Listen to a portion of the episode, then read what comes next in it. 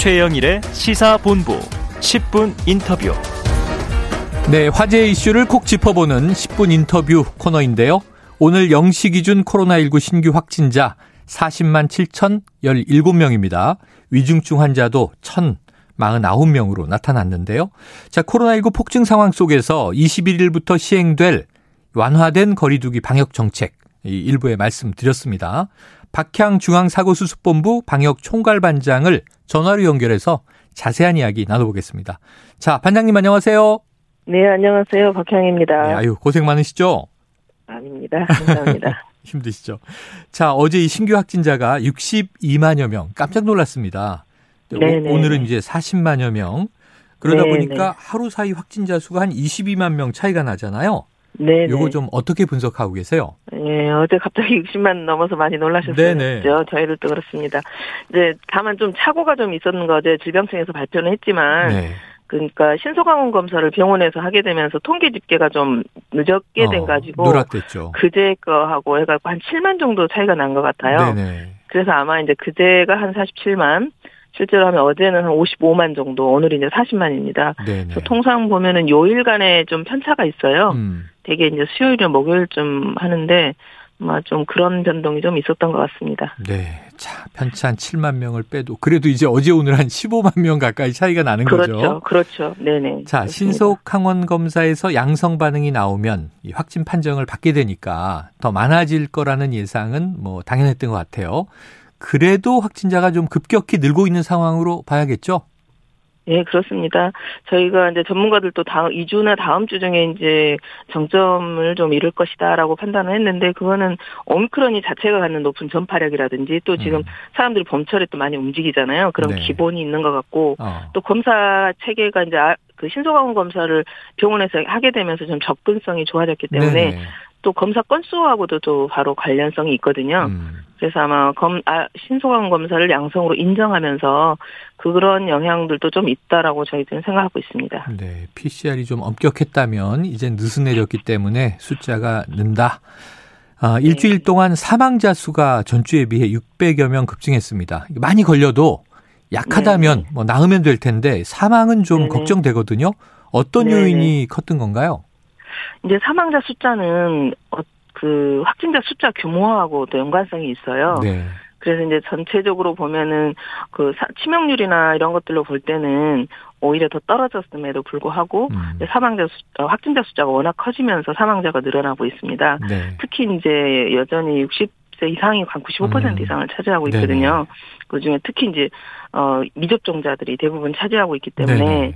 이제 그 부분들에 대한 관리를 저희들이 최대한 그쪽에 집중해서 한다고 하더라도 워낙 확진자 규모가 많이 늘어서 그런 것 같습니다. 특히 네. 고령층이 많아서요. 어제 우리 보면은 되게 요양병원에서 한 45%, 아. 그다음에 이제 병원에서 이제 중증으로 이완되면서 이행 과정에서 사망하시는 분들도 계시고, 음. 그다음에 아니면 원래 기저질환을 갖고 있다가 코로나 확진돼서 좀 더 좀 사망에 오신 이르신 네, 분도 네. 계시고 그런 것 같습니다. 알겠습니다. 일단은 위험한 분들은 고령자, 고위험군, 특히 네, 네 요양병원, 그렇습니다. 병원에 계신 분들. 네. 그리고 이제 백신 미접종자 얘기해 주셨습니다. 그렇습니다.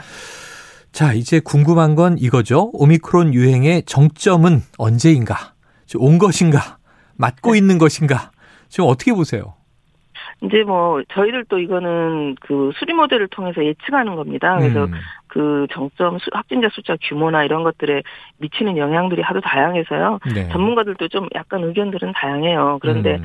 되게 이제 전문가들 한 여덟 군데 아홉 군데 이렇게 의견을 모아보면 음. 되게 2주나 다음 주좀 정점이 이르지 않겠나. 네네. 네. 그리고 그때 이제 좀 추정했던 것이 뭐 20만에서 많게는 40만까지 왔다 갔다 했었거든요. 네네. 네. 그러니까 이제 주간 평균으로 보면 지난주 주간이 한 28만 정도 됐었어요. 어. 그러니까 이번 주는 어제 이제 62만을 치긴 했지만 어, 화요일에 30만 한 적도 있었고 해서 네네. 이번 주가 한 40만 정도 된것 음, 같아요. 음. 이제 다음 주도 좀 지켜봐야 정점이라고 하는 것도 지나봐야 알잖아요. 그렇죠, 그렇죠. 좀 더 지켜봐야 될 것 같습니다. 꺾인 이후에나 확인이 되니까. 네 네, 그렇습니다. 자, 이번 주가 과연 우리가 정점을 지나고 있는 것인지 다음 주에 네네. 더 나오거나 할지 이걸 지켜봐야 네네. 한다.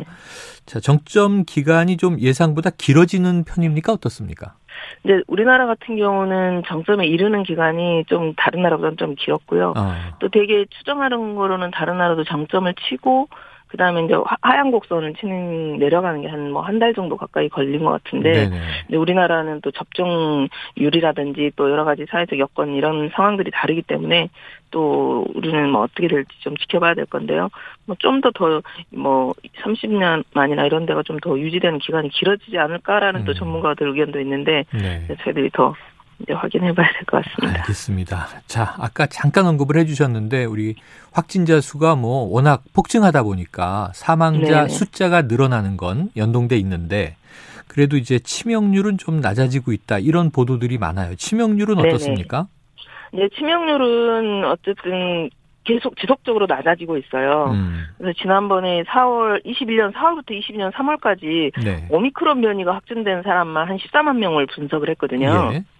그랬더니 현재 오미크론 치명률은 한 0.07 정도 어, 3차 접종 완료자로 했을 때. 네. 그 정도 나오고 있어요. 음. 그래서 연령 표준화로 했을 때는 0.17 정도 나오고요. 네네. 그 중에 60세 미만은 0.01. 그 중에 또 접종을 완료한 사람은 거의 없고요. 어. 60대 이상의 경우에는 1.21. 근데 어. 만약에 접종을 완료한 사람만 하면 0.07이에요. 네.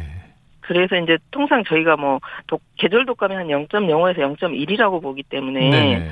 아 이제 접종을 완료한 사람, 그러니까 뭐 오미크론 전체에 대한 게 아니라 접종을 완료한 사람의 경우에는 음. 뭐 계절 독감과 비슷하지만 음. 특히 이제 접종을 하지 않으신 분들 차이는 60세 이상으로 보자면은 10배 차이가 나요. 네.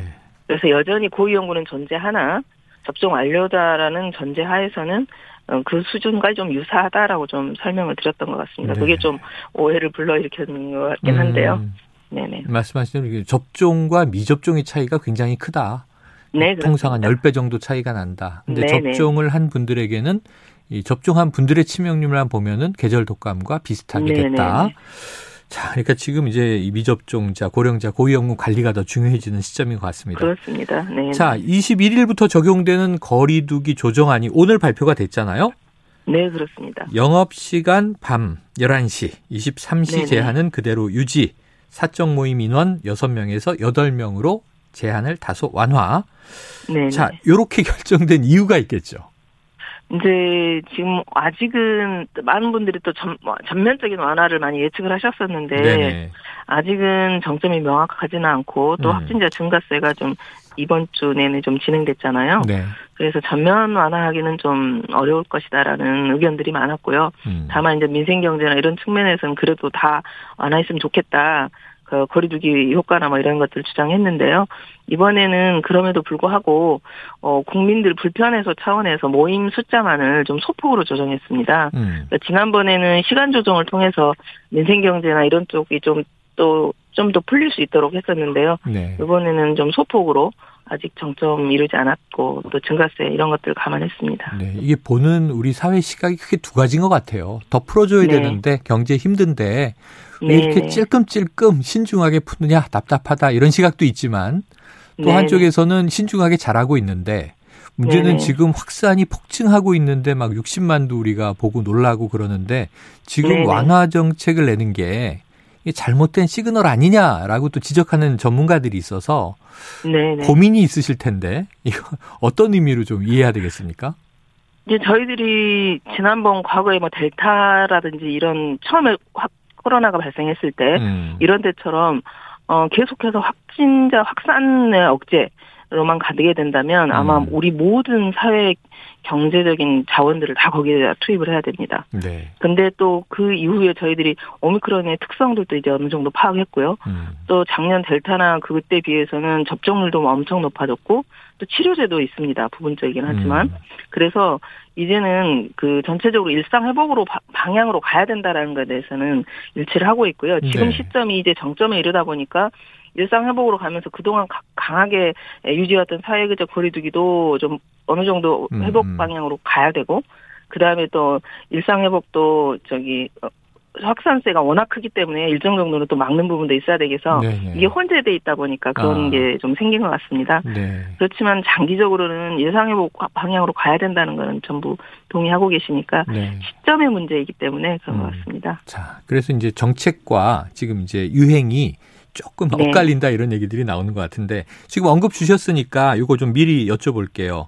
병상 가동률, 우리 저 의료 네. 대응 체계 지금 이제 감염 자체를 예방하기는 어려워진 상황이다. 그렇다면은 네네. 중증화나 사망은 막아보자. 여기에 이제 집중돼 있는 거잖아요. 그렇습니다. 그럼 지금 좀 의료 여력 아직 충분합니까? 지금 뭐 병상 가동이랑 의료진 여력을 충분하다고는 볼 수 없습니다. 왜냐하면 실제 일상적인 의료 상황들은 계속 진행되고 플러스 코로나가 생긴 거잖아요. 음. 그래서 의료 인력이 코로나를 볼 수 있는 걸로만 나눠서 코로나에만 집중하고 의료 인력이 그쪽으로 좀 집중돼 있기 때문에 음. 예, 여력은 충분하지 않습니다. 그래서 저희들이 음. 인력을 재배치하는 걸로 대응을 하고 있는데요. 네네. 특히 공중보건이라든지 예. 또 군의관 음. 이런 분들을 최대한 이쪽으로 좀 더 투입해 가지고 하고 있고요. 또 병원들은 병원들 내에서 인력을 좀 재배치하는 방식으로 지, 진행하고 있기 때문에 네. 만약에 여기서 더 만약에 악화가 돼 버린다면 일반 진료나 이런 데도 영향을 줄 수밖에 없는 거죠. 그래요. 자, 어제 네. 보니까 한 65% 병상 가동률 네네. 그리고 이제 한 1,800여 명 지금 이제 중증 입원 중인 것 같은데 한 몇 명까지 감당할 수 있나요? 저희들이 현재는 이제 뭐 어 중증 환자 전담 병상 한 2,800병상 정도 약간 네. 좀더 늘렸고요. 네네. 준중 환자 병상 한 5,200병상 정도 보유를 하고 있는데 음. 이 부분은 향후에 지금 서울 수도권 중심으로 이제 일반 병상들을 좀 많이 활용하고 있지 않습니까? 네. 이제 이런 것들 활용 여부하고도 좀 연관성이 있을 것 같고요. 음. 또 그런 체계 일반 진료 체계로 점차적으로 좀 이행하는 것과 병행하지 않으면 네. 이건 좀 대응할 수가 없습니다. 그래서 음. 순증과 코로나만을 보는 병상을 순수하게 증가시키는 네. 문제는 이제는 앞으로는 아. 좀더 억제를 네. 하고 이제 일반 진료 체계 안에서도 이게 녹아날 수 있는 방안들을 예. 더 강구하고 있습니다. 그래야 될 것 같습니다. 자, 끝으로 네. 지금 이제 우리가 정점인지 아닌지 모르는 시기를 가고 있는데 국민들에게 네. 좀 당부 말씀 한 말씀 주시죠. 네, 여전히 우리 방역 수칙 준수가 훨씬 중요합니다. 음. 뭐 음압실에서 치료하고 사중복을 입고 이런 것보다는 마스크를 잘 쓰고 손을 잘 씻고 방역 그 동, 동선을 잘 조정하고 이런 것들이 훨씬 유효한 시기입니다. 음. 그래서 여전히 방역 수칙 중요하다는 거 말씀드리고요. 또 치명률에서도 보셨듯이 예방 접종 여전히 중요합니다. 국민 여러분들 좀 더 좀더 그동안 헤어지시 함께 해주셨던 것처럼 함께 방역해 주시길 당부드리겠습니다. 네. 저희도 최선을 다하겠습니다. 함께 자 자율 방역 자, 자신의 네 책임으로 전환된 지가 오래됐는데 네. 연말 연초였는데 아직도 참 고생 많으십니다. 오늘 여기서 마무리할게요. 고맙습니다.